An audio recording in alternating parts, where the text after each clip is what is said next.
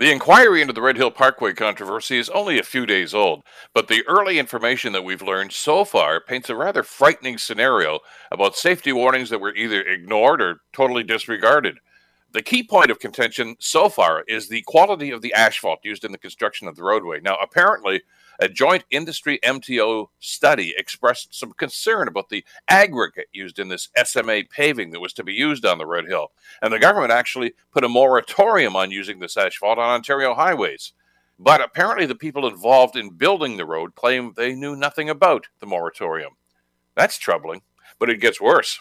Testing of the asphalt days before the paving was to start got a failing grade because of the low friction rating, raising concerns about the possible skidding under some conditions. Now, the city could have ordered another test, but apparently it didn't. They could have delayed paving the roadway until safety concerns were corrected, but evidently they didn't.